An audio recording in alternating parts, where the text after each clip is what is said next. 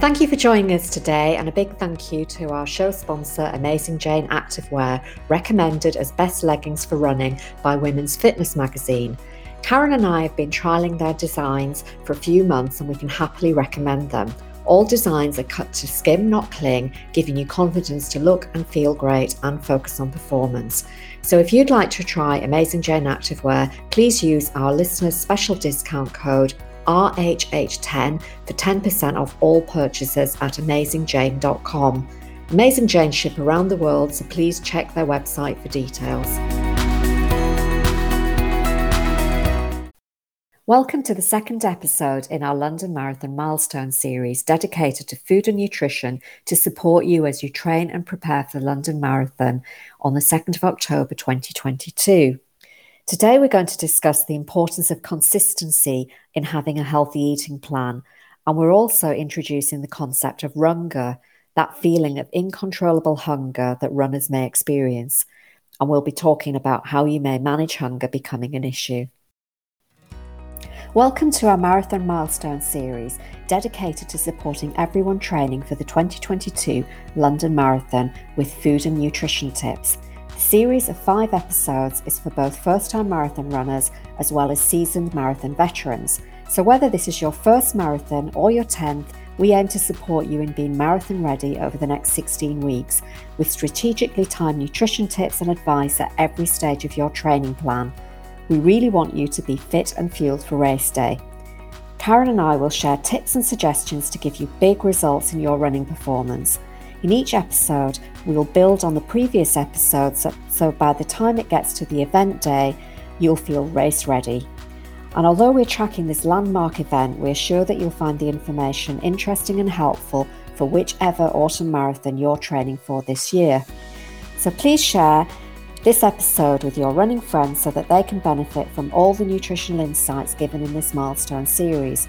Really hope that you find our advice helpful and we'd love to know how you're progressing during your training.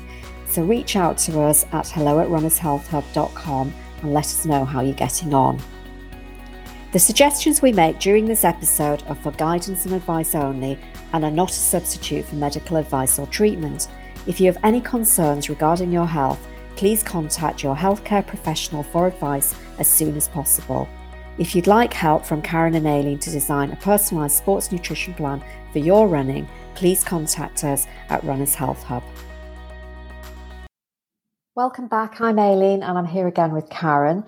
So here we are with the second episode in our London Marathon Milestone series, which is a series of five episodes dedicated to food and nutrition to support you as you train and prepare for the London Marathon on the 2nd of October. Um, and remember, we also have a sister series consisting of five episodes to support those of you training for the Great North Run, which is taking place on the 11th of September.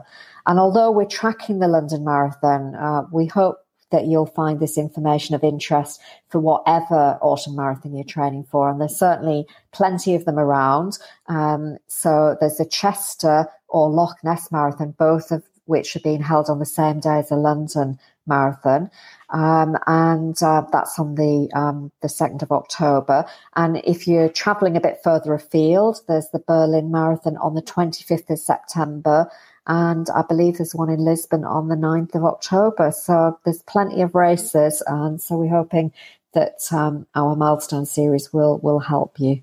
Yeah, absolutely. They're all back in the calendar again, aren't they, Aileen, now that they can be. So it's really great to see. But it, it might be actually that you're not training for the marathon, but if you're not, but you know of someone else who is, then please do share the link to our podcast so that they can benefit from these milestone episodes as well. Yeah, the more the merrier. Share it around. That's what we say. Yeah. So, um, so as I said, uh, this is the second episode in a series of five dedicated to food and nutrition uh, to help you support and and um, to support you as you as you train and prepare for the London Marathon.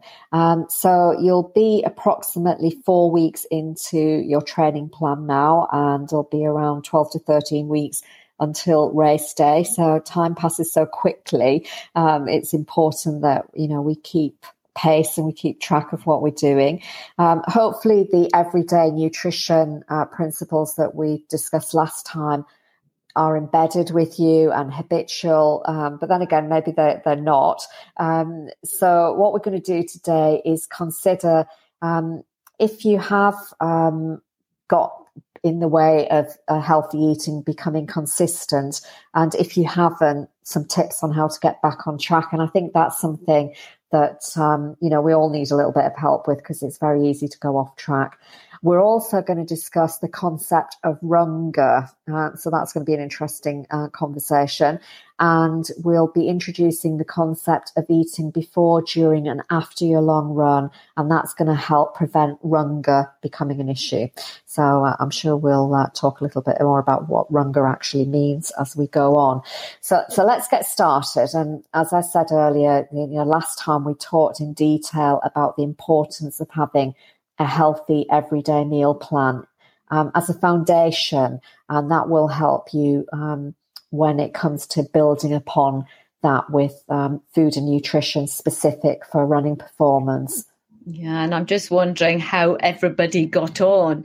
You know, some people may have these foundational principles embedded now, but like you were saying, Aileen, for others, this might not have been the case. It might have been a bit more of a of a struggle, um, and there could be various reasons why that might have occurred, including maybe lack of time to do the shopping for the appropriate foods, maybe even a lack of time to listen to the first episode of the series.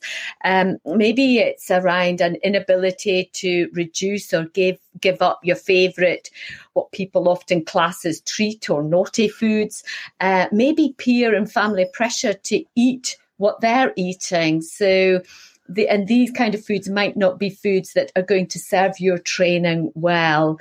Or it could be that you've had celebrations, meals out, and that includes lots of different foods, but also alcohol. So uh, there are there is often different things that can kind of get in the way of us being able to stay on track.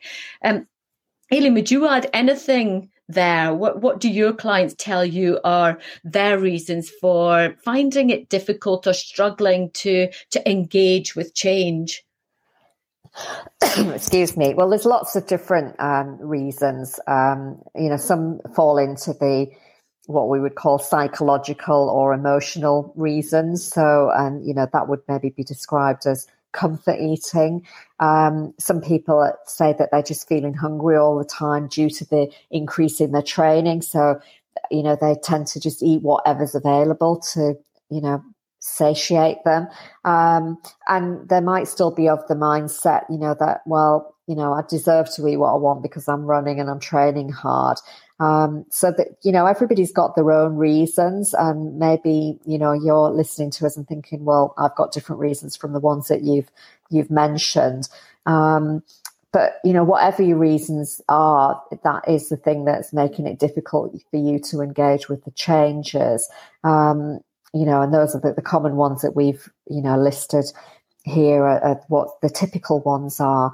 Um, but i think it's really important to just um, take a little time today to think about how you can get on track if it's getting on track for the first time or getting back on track if you've been following a plan and then for something something's interrupted it. And also we're, we're coming into the summer and the holiday season and that can also be a time where people get out of a routine. So learning some of these tips and tricks um, to get back on track will be helpful during the summer. Um, and and also you know because your your distances uh, that you're running will be increasing um, it's really important that you do have this elf everyday healthy diet in place because that um, foundation is going to help support and prevent uh, things like injury illness muscle loss it's going to support stress response it's going to help you um, overcome poor sleep so you know there's lots of big reasons for making sure that you've got a good plan and that you you stay on track. Um, so, Karen, have you got any tips to help runners or indeed anybody get on back on track with their healthy eating?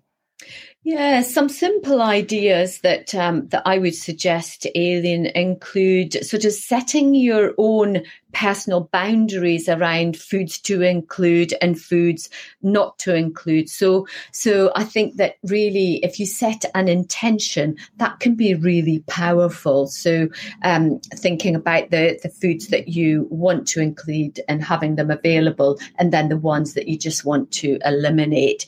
I also think that just reminding yourself of the 80 20 concept, that 80 20 approach to your everyday nutrition. So, eating in a healthy way 80% of the time and allowing yourself to eat sort of off plan 20% of the time. So, in a normal week, if you were to look at meals, um, in a normal week, that would equate to about four meals out of 21 meals that would be off plan, plan if you're eating um, three meals a day.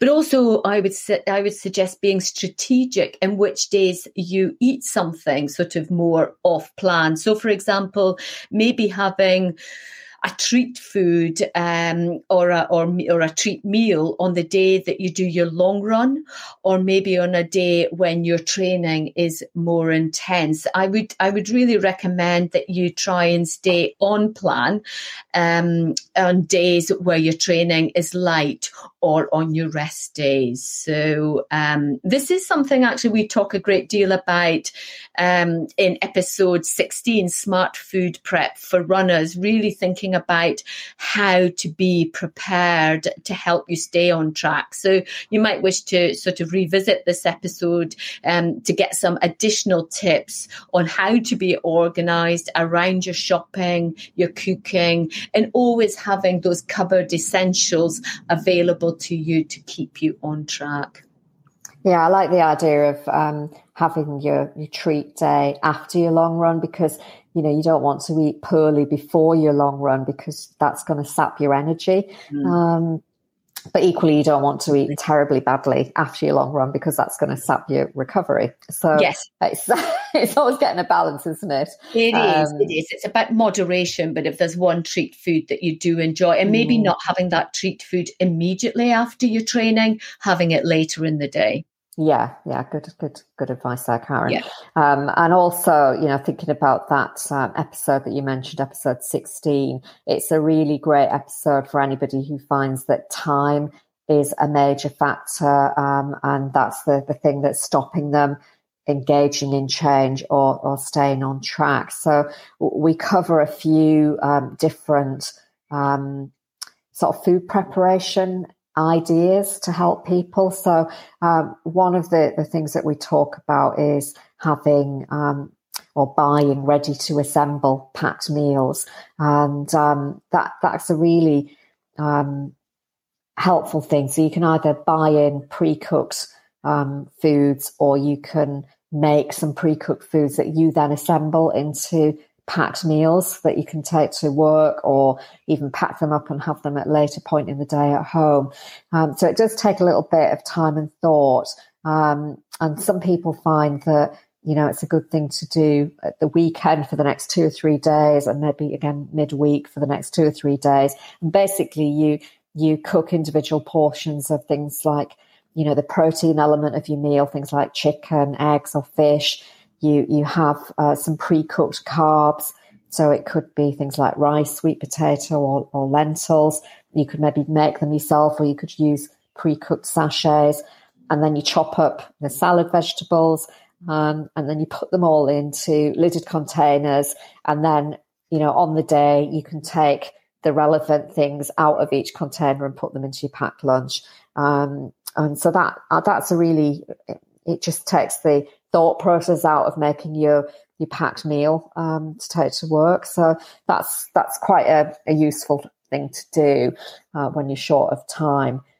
Mm, yeah. So what about um, snacks, Karen? Because often people um, forget about snacks, and then you know they they they get tempted to have things that aren't healthy. What what would you suggest people yeah. do to be organised? Yeah, well, I think they could do something similar to what you've just said, Aileen. They could do that with the snacks, sort of get them ready ahead of time, and then they're really easy to grab. Maybe if you work in an office, you could take a box to work at the start of the week, and then they're going to be readily available for you. Um, so, really helping reduce that temptation to eat whatever is available that we, we mentioned earlier. So, again, it's a simple thing to do, choosing the foods that um, are appropriate and suitable for your for your training, for your recovery, and um, having them readily available all week. Yeah, that's great. And sometimes we get people telling us that they, they tend to do their early morning run. Um, and um, what happens is they either run out of time when they get home to have breakfast before they travel to work, or they just go straight to work and have something en route. Um, so, you know, often they fall into the trap of uh, choosing an easy option, which might be going to a coffee shop and having a coffee and a croissant um, or something like that. But there are things that you could think of which um, what I, what I would call a sort of a take to word breakfast. And again, the things that you can make um, either the, the night before um, and have ready so that you can just you know collect from the fridge and then eat while you're traveling or maybe when you get to your destination. So things like overnight oats or a protein smoothie um, eggs are a good one. So you can have boiled eggs you could make a frittata which travels quite well or an egg muffin. Um, the other one that i really like is a cheesy um, oat flapjack so that's that's like a a flapjack that's savory, so it's got eggs and cheese in it. Um, so that's a good one for breakfast as well. Um, they, these kind of things can be made in advance, and then uh, you can take them with you. And if you want any of the recipes, just um, drop us an email at hello at Runners Health Hub, and we'll pop them over to you. Um, and then also in that um, episode, if you're looking for some any ideas for healthy uh, fast food, um, there's lots of different ideas there uh, that we can share with you. So uh, things like sheet pan recipes, stir fries, um, slow cooked meals, um, or even that I mean the ultimate fast food for me is eggs or a soup that you could maybe add some extra protein and vegetables. So there are lots of things you can do quickly to give yourself a healthy meal, and uh, that episode is the is a good starting point. Yeah, absolutely. And, and, you know, we've already given you some really great food ideas to, to sort of help you get back on track or get on track if necessary. Some of you are maybe on track, but there'll be there'll be a mixture of people, and there'll, there'll be you'll all be at, at different stages of preparation for the increase in your um, in your training volume. But sometimes it's not always about the food; it can be about the mindset, and it um, and we m- might find that or make decisions to suit other people rather than ourselves. So what I would say there is to start thinking about you and your needs. What do you need to make sure that you are um, you're fit, you're healthy, you're trained well for race day? So think about things such as are you making choices for your benefit? Like I say, so that you can feel great um, for for everyday life, but also to support your running performance. And also, are you choosing foods and drinks to fit in um, with others, or is it to support your health and running goals? So really thinking about these questions and um, where do you where do you sit there? Are you doing things for yourselves or for others? You know, really, your friends and your families are going to love you whatever you have on your plate and whatever you drink. So I think it's really important to remember that this at the moment and this time, really all the time, it's about you and putting your your needs and your nutrition first. And um, but but enjoy the occasion enjoy the company whether you're at home or dining out but just making the right choices for you. So that would be my sort of suggestions um, thinking about mindset Great. Well, I think that's really good advice. And I, I, do think that most people respect the fact that you're doing a big challenge and they will support you. Um, so, uh, yeah, just put yourself first. That's the important thing. Mm. So, just to summarize, um, so that there can be lots of reasons why you might be finding it difficult to stay on track with changes to your eating habits. Um, but we have to stress that your running distances uh, will start to increase significantly as you go through your training. So having these healthy eating foundations are going to be key in maintaining running performance and also um, will help prevent any detrimental effects on health and performance. But, you know, when making changes, remember to make small but incremental changes over time. And always remember the 80 20 concept because nobody can be 100% perfect um, and you, you, shouldn't need to be. So 80% of the time, um, fuel yourself well and enjoy 20% of socializing and having treat foods. So um, that's that covers helping you get back on plan, and, and feel free to um, drop us a line if you've got any particular challenges, or join our Facebook group. That's always a great place to post questions, and we can help you there. Um, but let's move on to discuss the concept of runger. So we mentioned that at the beginning of the episode. And I'm have to say, Karen, I'm a bit intrigued by this term because I haven't heard it before. I have heard of being hangry or having hunger. Uh, so that's feeling angry due to hunger. Um, so I'm wondering if you can explain what is runger. Yeah, well, I have to say, it is a pretty new concept to me as well. But basically, it is seen as the combination of long distance running and hunger sort of colliding, leading to this overwhelming need for food now. There's no time to wait. You need the food now. Now, I have to say that the information that I've read has been from blogs and other information online. There are currently no research papers on this subject.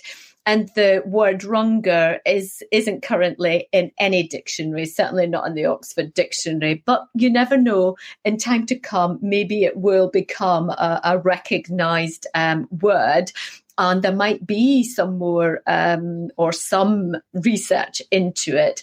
Now, I, I, have to say, I can really relate to this concept, and I don't know if you can, Aileen, because you know, I know I know when I increase my distances, I sometimes have this unsatiable appetite um, that I just can't I, can't I can't eat enough sometimes. But um, how about you? Now that you know what it is, Aileen, have you ever experienced it? Do you think?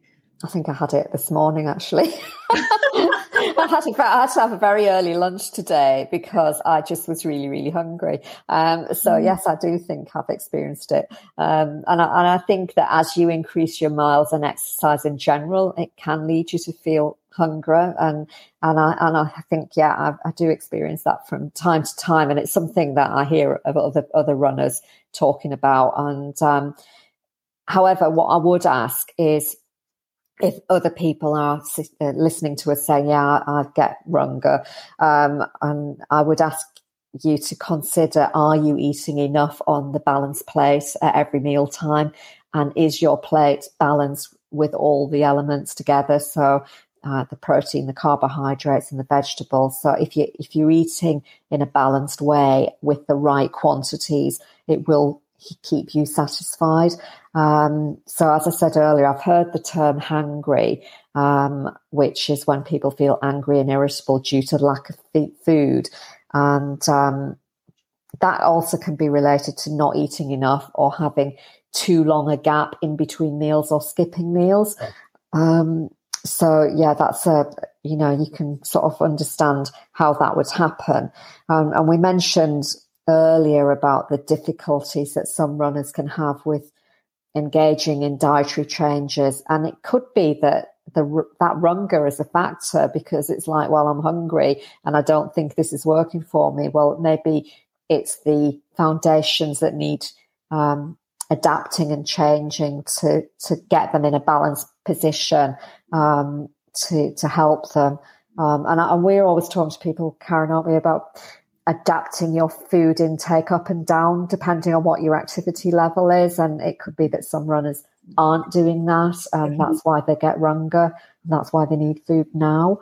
Yeah. Um, yeah. So, so what else can you tell us about runger before we can move on to discuss how it can be avoided?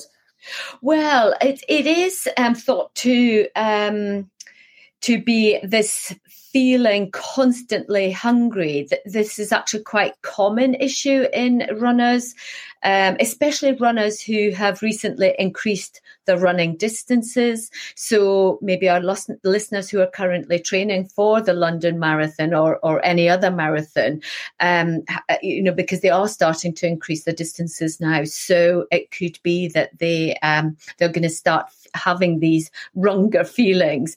Also, in people who work out intensely and um, and and runners who habitually run long distances. You know, I know a lot of runners who who um, run marathons like once a week, once every two weeks, and they're constantly there. So, uh, so that could be a reason why um, Runger may be an issue for them, unless they are eating appropriately.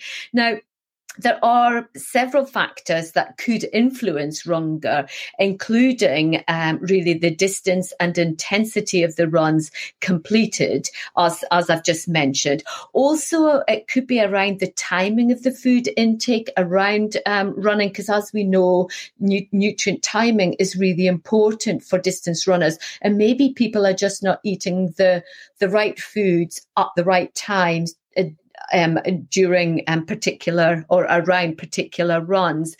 But also what is the food and how much food are they eating around their their training? And and also thinking about was energy intake during training. So as well as around the training was energy intake during training um, sufficient, but also was it in the form of fluids or was it real foods? Now, if it's fluids, that could be absorbed much more quickly, therefore lead to hunger more quickly than if it's real foods. And also another um, factor in this runger happen- happening is the inability to eat straight after a long run. And I know that that is a, a real um, a common issue for uh, many distance runners. Now, these are just some of the factors. There are potentially others. Um, and uh, when I was reading all about Runger, one article was speaking uh, about adopting an intuitive eating approach to uh, really to evaluate the reasons for wanting to eat. So just thinking about uh, is it true hunger or is it for other reasons? So that's another thing to consider. So I, I, presume, Karen, what you mean by other reasons is um, emotional eating or eating due to boredom or, or stress. Yeah, exactly that, Aileen. So, so that um, article that I was reading um, also spoke about what's known as a hunger scale. Now, this is available um, to help individuals learn to tell the difference between true physical hunger and the types of hunger you mentioned, Aileen. So really the question is, is it true hunger for the runner or is there a, is, is it, is it not hunger? It's something else that is actually occurring. Mm, yeah, and I, I do sort of understand the concept of intuitive eating, and and to a degree, I practice that myself. Like, you know, I know uh, that I feel different on different days, and that could be related to what I've eaten the day before or to what physical exercise I've just done. Um, so I, I, I will adapt. But I do also think it's really important to build a good nutrition foundation first so you know what feeling good is, and then you can adapt intuitively. Um, so, you know, I don't think you can ignore hunger. And I think that's the danger of, you know, just you know, thinking about it as being, you know, it's it's not a real thing. It probably is a real thing if you're doing a lot of exercise. Um, mm. But it's how you manage it, isn't it? And yeah, absolutely, absolutely. yeah, but it will depend on on the training that you're doing and the distances that you're doing at different times. Yeah, and I think it's also something to be managed, isn't it? Because um, you know, and when we'd have any change, Mm-hmm. Um, you know, it's a bit like training, isn't it? You con- you get con- you condition yourself over a period of time, and I think you will condition that hunger as well You know, yeah. you might feel it to begin with, but you, you know, in a few weeks' time, you might have managed the situation. Absolutely. Mm. And, and like you say, you intuitively know how much to eat and when to eat. Mm. Yeah. So, yeah. how would people go about identifying this level of hunger? You talked about that hunger scale, Karen. Yeah, well, according to to the scale, it rates types of hunger from one to ten, with one being, you know, you're absolutely starving, you're feeling weak, you're feeling dizzy, so so you, you you clearly haven't eaten for um, a long time, to 10, where you're so full that you feel sick. Now, according to this scale, the goal is that every time you eat, you aim to be at a five or a six. So, five being satisf- satisfied, neither hungry or full, and six, a little full or pleasantly full, but not feeling bloated or anything. Now, mm what I would say there, Aileen, is that this is clearly just a gauge. It's by no means a gold standard scale, but could maybe help a runner check that they are eating sufficient amounts at each meal to support their training. So, and, and also, you know, if anybody would like any more information about this, the scale, do get in touch with us and um, we can give you some more details. So, um, so that's just a, a, way of gauging, are you eating enough for your training or, um, um, are you eating too much? So really trying to find that balance and, and, and the level of true hunger that you're experiencing. So, really, we've determined what runger is and factors that may influence it occurring in some runners. And we've also spoken about the hunger scale that could be helpful for some runners in determining if it is true and real physical hunger that they're experiencing. And we do know that nutrient timing, as well as the foods we choose for our running, could influence that hunger, as well um, as that low energy availability, resulting in poor running performance. So it could help a runner. Um, prevent moving into that low energy availability. So, in a minute, we will move on to highlight food for your training um, with a, a, real focus on introducing foods before, during, and after your long run to help prevent runger becoming an issue. Uh, um, an issue. But just before we do that, Aileen, shall we just take a quick advert break? And I'll hand back to you for that. Okay, thanks, Karen. Um, so, this is the moment in the episode where Karen and I take a minute to talk to you about what we do um, outside of the podcast.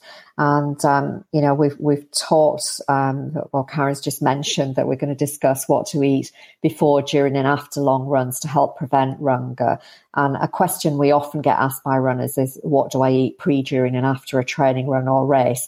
And we obviously focus on that a lot in our episodes because we really feel if you get this right, you're going to be fitter, faster, and stronger, and you'll recover more quickly, ready for your next run, and hopefully not experience the symptoms of runger that we've been talking about today.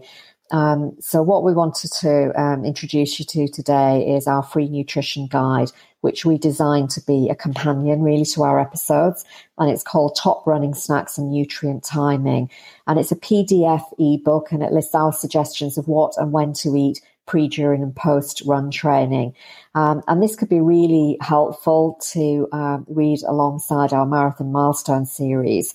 And um, we give you healthy snack recipes. Um, and that might be enough to help keep your hunger at bay, particularly as your mileage increases. And that's going to diminish the risk of this, you know, uncontrollable runger occurring. Um, and we've had over a thousand runners download um, our guide so far, and we've had great feedback. Um, and the guide's there to give you quick reference so you can quickly put our suggestions into action the next time you're out for a run. So if you'd like the free guide, all you need to do is visit our website, runnershealthup.com, look at the top menu bar for free nutrition guides um, pop in your email address and we'll send you the free guide. Um, and we really hope that helps you and do let us know how you get on. Uh, we love to get feedback and um, ideas of how to uh, continue to help you in that area. Great, thanks, Aileen. So um, now let's think about foods to consider for your long runs because really your mileage will be increasing substantially over the next few weeks. So runger could become an issue if you don't fuel appropriately. Now, for this episode, we will look at the concept of the of introducing foods for your training and about practicing with different foods rather than the specifics of how much and timing of foods. We will focus more on that in the next milestone episode. So it's really about introducing the foods at this point in time. So I think there are five key points I would like you to think about when eating for your long runs. So, thinking about adequate food fueling before you run, appropriate fueling during your run, eating immediately after your run, and also thinking about your fluid intake and your hydration and and the eating for your shorter run. So those are the key areas that I just want to sort of think about and um, outline here. So let's start um, and go through each one by one and thinking about adequate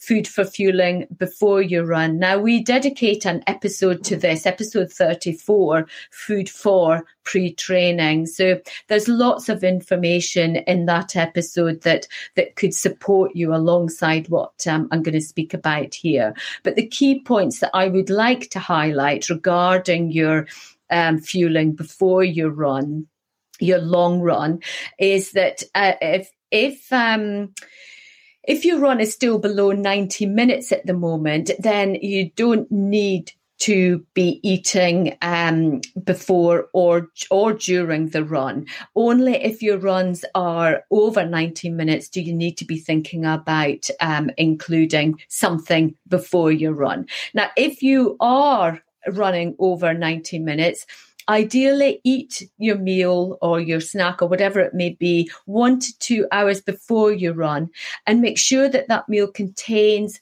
carbohydrates in the form of maybe oats or fruit, maybe a banana or honey if you're eating around 60 minutes before you, you start running. So more of a complex carbohydrate food if it's one if it's two hours beforehand if it's only 60 minutes then thinking more about a slightly quicker release um, carbohydrates such as as banana and other fruits. Eat enough but not too much because really you don't want to get a, start, a stitch because at this moment in time you're practicing with eating beforehand. So have small amounts and then you can build up from there. Um, so, so like I say, less than 90 minutes. You don't need to eat anything beforehand. But what you could do, I'm thinking about is, is maybe for approximately one week, you could start having a little bit of food before um, all of your runs and just see how you get on. Um, and if you find that you don't get a stitch or cramps on or any other symptoms, then as you progress, you could stop having the food before your shorter runs, but continue eating before your long runs only. So, so really, just think about having something small each time you go out um, before you run um, and, and just just to sort of practice get the digestive system used to re- receiving food at this point. And then um, maybe after a week if you've got no symptoms um, and you're happy with the food you're choosing then you could remove the food from the shorter runs but keep it in on any run over 90 minutes Mm, that's so. It's really good to um, to practice, as you said, Karen, because it is a, a trial and error sort of practice mm. run, really, and as well as how much food. And it's about varying the foods you have before a run too, so that you can establish what works for you and what doesn't, and that's going to be different for everyone. Um, so our suggestion is is to trial eating the pre run foods one to two hours before your training runs over a one week period before you add in the during run fueling. Um, so thinking about the appropriate fueling for during your run. Um, as Karen said, you really don't need to be eating during a run unless it's over for 90 minutes. Um, however, you, you can practice doing this um, during run fueling, you know, whilst you're out on run. So again, you need to sort of work out when would be a good a good week to do that, and uh, and when we'd recommend that you start having a little food during all of your runs to see how your body reacts. Yeah, exactly. And foods that you consider eat, you could consider to eat during your runs include the likes of the raisins, the medjool dates that you hear us speaking about a lot, um, dried mango, maybe homemade f- flapjacks, uh, fruity flapjacks, and the Ella's kitchen pouches such as the mango, the banana, the sweet potato. Some people do prefer something slightly more savoury, so um, so maybe choosing the sweet potato Ella's kitchen pouch or the equivalent natural fruit um, puree. We speak about Ella's Kitchen, but any of the natural ones um, you could use. So, um, so quite a few choices to to play about with and practice with during training. Yeah, and some people do um, report that they notice that some foods cause digestive symptoms. Um, so that, you know, they might say things like, well, I noticed I've got flatulence or stomach cramps.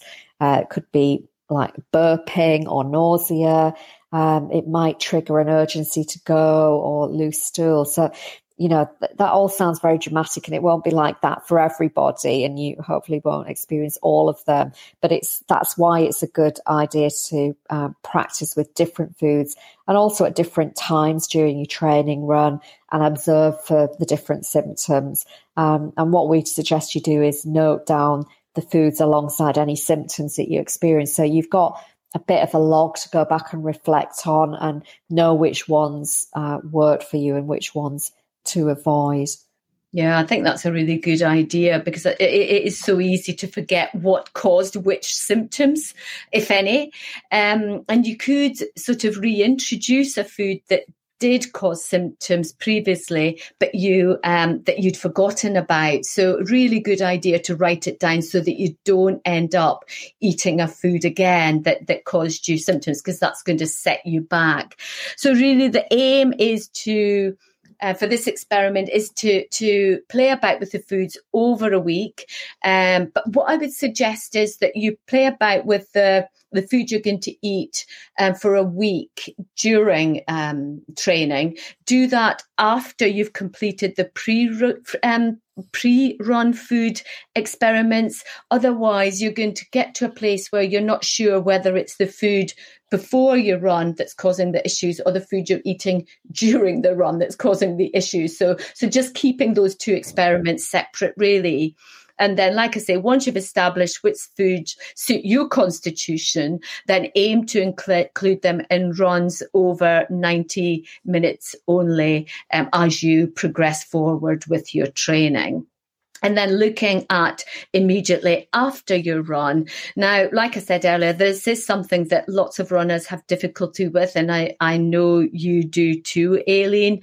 Um, and you have spoken a bit this in the past, but could you maybe tell us a little bit about your experiences um, post post long run or race and, and how you've managed that?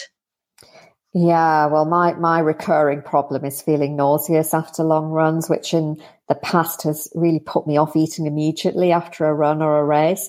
Um, I usually recover within a couple of hours, but I, I do understand that the key aim of eating immediately after running is to replenish the glycogen stores as quickly and efficiently as possible. And that would support me in my recovery and preparation for my next training session. Um, so what I've done is as soon as I, I return home from a training run, I, I, usually I'll opt to eat some honey as my quick release carbohydrate because that's easy to take off a spoon and it's like it doesn't feel like eating, but I know I'm getting the carbohydrate in.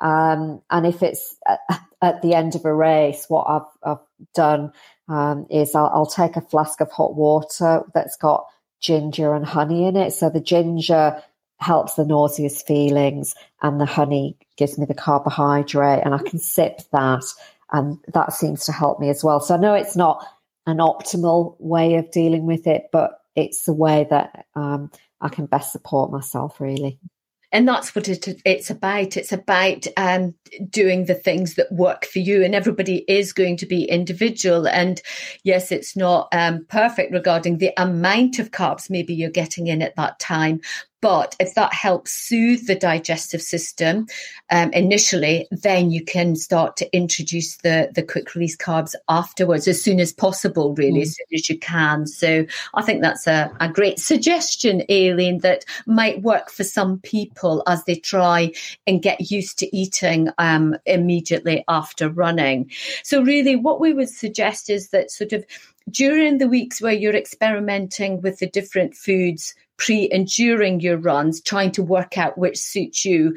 I would say there isn't really a need to eat immediately after your run because your body's not going to be completely depleted because you're eating, you're practicing with your foods um, pre and during.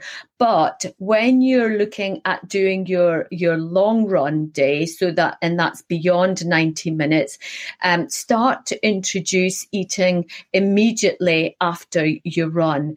Um, and also, you could begin to do this for your fasted state running as well. So, if you're um, doing any run over 90 minutes or you're doing your shorter runs and they're in the fasted state, so after you've experimented basically uh, with the pre and during um, training food, then start to introduce the food straight afterwards and just see what works for you and what doesn't. And it is about training the digestive system. There really is is no other way around it.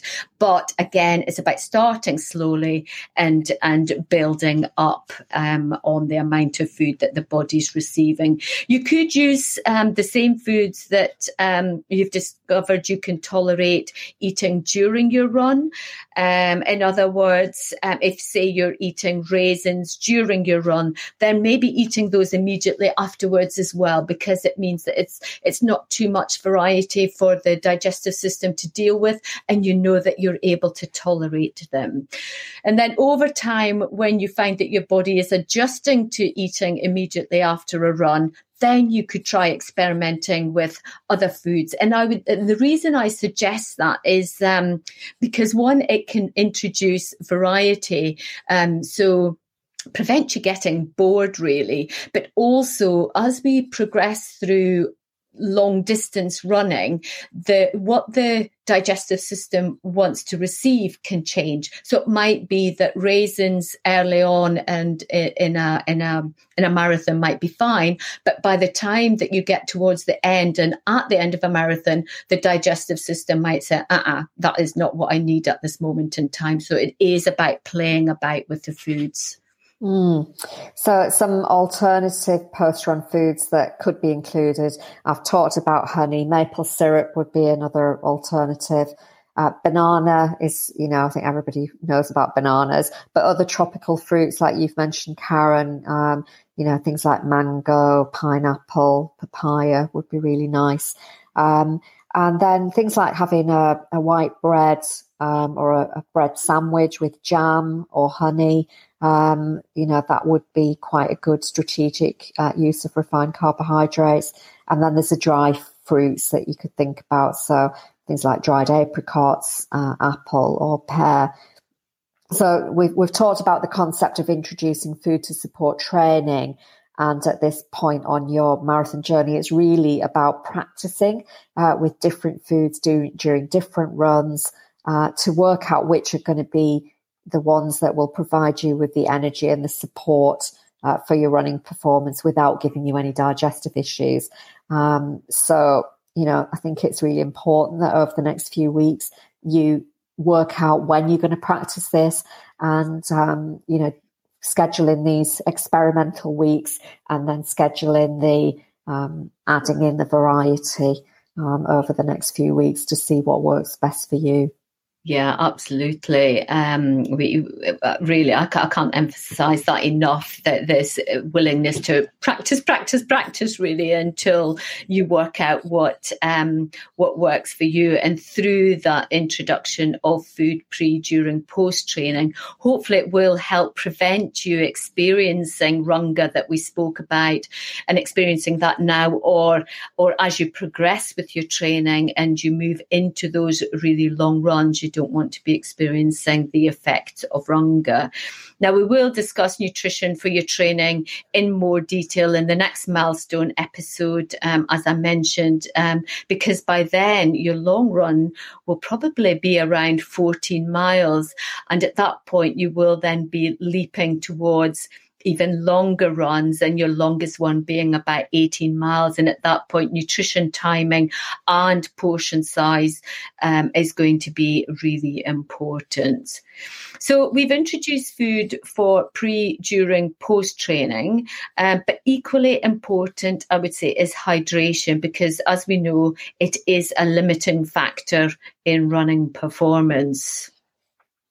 So, Karen, I just uh, wanted to sort of ask this question on behalf of the listeners really is why are we suggesting real foods rather than practicing with gels because i know you know typically a lot of people will will want to use gels rather than food yeah, well, there are probably two principal reasons, Aileen, that um, that we would suge- suggest real food rather than gels. One being that you know, many gels can contain sweeteners, um, additives that uh, quite often are unnatural. Some of them might um, contain um, sort of uh, caffeine, and maybe that's not appropriate for um, for the individual. There are lots of different things that go into these. I'm not saying that every gel is unnatural, but a lot of them, um, um, or many of them, uh, can have additives to them and and certainly a lot of them have sweeteners in them. And what that can lead to is an increased risk of having digestive distress. So um, and and you know as as nutritional therapists, we also promote the the food first approach, but but at the same time also ensuring that the foods that we're recommending um, could support running performance. So really, those would be the the, the principal reasons, Aileen. Yeah, and I think the other reason is just that you know the gels if if you are on a heavy training program and you're practicing having the gels for you know during your practice training ready for race day you might just be overloading on some of these gels and whereas when you when you're having food uh, and especially if you're having a variety of food you're getting a variety of different nutrients um, so yeah, you, you're getting you get more from food than you would from a gel from an overall health perspective, don't you? Yeah, absolutely, absolutely. Great. So now let's um, move on and talk about fluid intake and hydration. So we've already talked about the importance of an everyday healthy diet being foundational for our run training, um, but you know we obviously we've talked about this in previous episodes. Um, it's really important that every day um, that we have appropriate hydration, and that's equally important. So, um, an easy way for you to observe whether your hydration is adequate is to check the color of your urine regularly.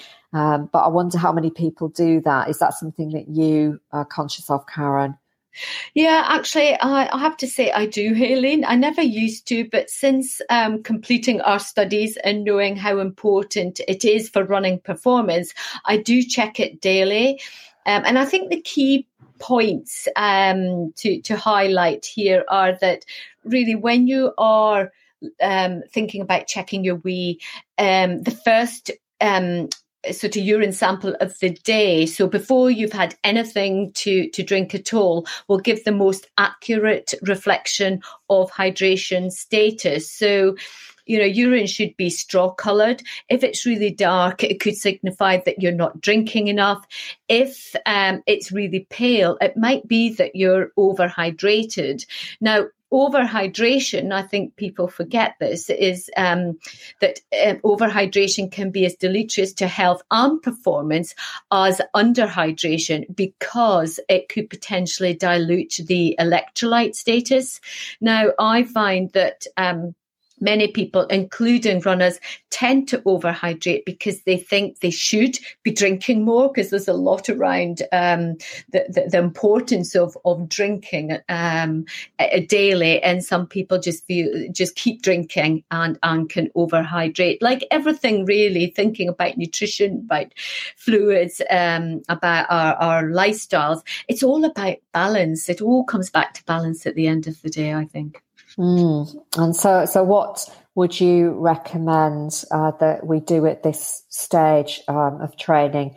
Um, and I suppose you know I'm, I'm, answering that question, Karen. It's really it's all about being more mindful about your fluid intake. Um, so um, you know what fluids are you drinking? Do they contain caffeine? Um, which is a diuretic, so that could potentially lead to a net loss of fluids. How often are you drinking fluids? Which natural fluids do you like? You know, so uh, water, naturally flavored water, and by that I'm thinking of adding fresh fruits and herbs. Herbal teas are a great source, um, rooibos tea, for, in, for instance, and also asking yourself, do you adjust your fluid intake on training days? And, and great tip from Karen is check the color of your urine first thing in the morning, but notice it, um, you know, during the day. Does it change? So I know that um, we're planning to discuss hydration in more detail in a future milestone episode. Karen. Um, so today is more of an introduction and just getting everybody mindful to think about um, how much and uh, what they drink each day. Yeah, exactly. Exactly. So we've already spoken about your shorter runs and about using them to introduce foods pre, during training to establish appropriate foods for fueling. Once these foods have been determined, then really your shorter runs can be completed in the fasted state. So, um, so in the morning before you eat everything. So, you know, we've spoken about longer runs and now we're moving on to the, to the shorter runs. So, um, um, I would say that um, yeah, you're, you're, you're if say you're following a plan of a three or four run plan per week, then two or three of your runs, the shorter runs, could be completed in the fasted state. So in the morning, before you've had anything to eat, just go out, do your run. Then when you've um, completed that, come back and have your normal everyday healthy breakfast. But then continue to follow that everyday healthy eating plan for the remainder of the day, but also being re- remaining mindful of your fluid intake as you progress through the day as well. So, um, so that would be sort of linking on from hydration is just looking at the the nutrition and hydration for your shorter runs. Okay, so we've covered a lot today, and um, you know we've covered everything from how to get on, back on track with everyday nutrition if you go off plan, to understanding the concept of runger. Um, we've introduced practicing with different foods before, during, and after running to really find out what suits you, um, so that you can introduce um, a, a good fueling um, regime uh, for all all of your running, and not forgetting the importance of fluid intake and appropriate hydration. Yeah, so lots for you all to go away and think about. And with that in mind, Aileen, what would be one action you would encourage everyone to put in place from today's episode? Well, I think get your diary out, plan which week you're going to do your food experiments for, you know, the, the pre and during, um, eating before you, you do your run and during your runs. And I'd highly recommend you note down the foods you eat before and during the runs, um, alongside any symptoms you experience. So you've got a log, um, and then you, you'll know which ones are good to keep using and which ones to avoid. So that's, um, you know, a really important action point, I think, and uh, to get that scheduled in in the next uh, two or three weeks. Yeah, absolutely, Aileen. I would agree with that um, suggestion. It's it's the one I would have recommended as well if I'd been asked. So, just to sort of move on, in our next marathon milestone episode, which is due to be released on the twenty eighth of July, we will be thinking about. Um, the the during the before during and after a long run the the nutrition for that we'll be looking in more detail. Potential um, psychological mental hurdles that um, long distance runners might have to overcome. We'll review the, all the nutrition what is working what isn't working for you and also what could potentially go wrong that might lead to time out of training and then how that could be um, how that could be supported and again getting back on track Great. So something to look forward to. Uh, so we're at the end of today's episode, Karen, but before we go, I wondered if you could give us your key takeaways from today's conversation. Yeah, sure. So, what I would say is if you have been unable to commit to an everyday healthy food plan consistently, now is the time to get on track before your run training really takes a large leap forward and you're running much longer distances. Um, an inability to engage with dietary changes could be emotionally or psychologically driven too. So are you making food choices to please others rather than thinking about you and your needs? Remember, run, runger is a, a thing and could be detrimental to your running performance. So eat appropriately appropriately, not too much, not too little, but sufficient amounts to fuel your running. And now is the time to practice your food strategy for training. Aim to establish what works and doesn't work for you. And don't forget about hydration. Just become mindful of your daily fluid intake and check the color of your urine regularly.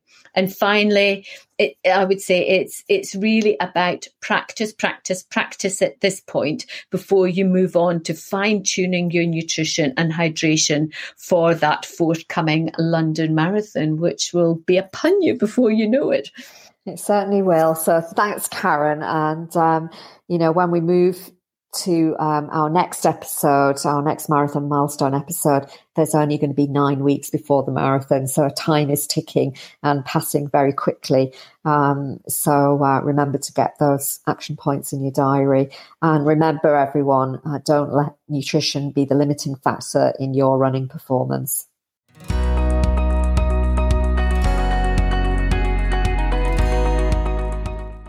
We hope you've enjoyed today's episode and feel inspired to focus on your nutrition as a vital part of your London Marathon or Autumn Marathon race training plan.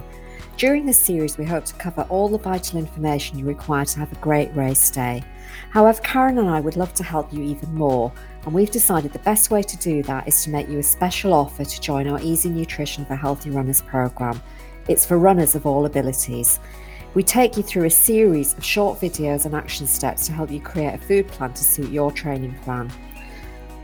The programme includes downloadable menus, food lists, meal plans, and athlete plate diagrams for different training levels. But we think the real icing on the cake is that as part of the program, you're invited to our weekly coaching circle. So we have two short Zoom sessions every Thursday at 1 pm and 7 pm UK time. So you get an opportunity to speak to us in person, to ask questions, and get our personal input into your runner's nutrition plan. We really want you to get the best results from this summer's training, so we're offering the programme at a very special price of only £97. The full price is £297, so that's £200 off the full price. That's less than £1 a day over 16 weeks, and there's a multi payment offer too. So we really hope that you don't miss out on this offer. If you'd like to join the programme, please book via our website, which is runnershealthhub.com Look at the Work With Us page and scroll down to Easy Nutrition for Healthy Runners and use the coupon code RACE, that's R A C E, to get the offer. We'd love to see you there and thanks again for listening.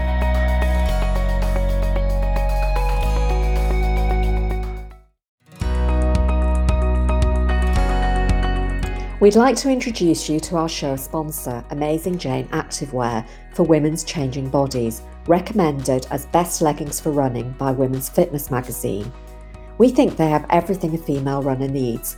First of all, they are high compression to support your legs and bum. They have a deep waistband so they stay up and they don't move about when you run.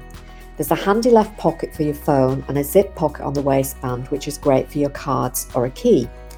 They also have a hidden tracker pocket for storing a GPS tracking device, and this is a unique safety feature. All Amazing Jane designs, including tanks and tops, are cut to skim, not cling, giving you confidence to look and feel great and focus on performance. Karen and I have been trialling wearing their range for a few months and we can happily recommend them. So if you'd like to try Amazing Jane Activewear, please use our listeners' special discount code RHH10 for 10% off all purchases at AmazingJane.com. Amazing Jane ship around the world, so please check their website for details. Thanks again to Amazing Jane Activewear for being our show sponsor and for sharing discount code RHH10 for 10% off all purchases.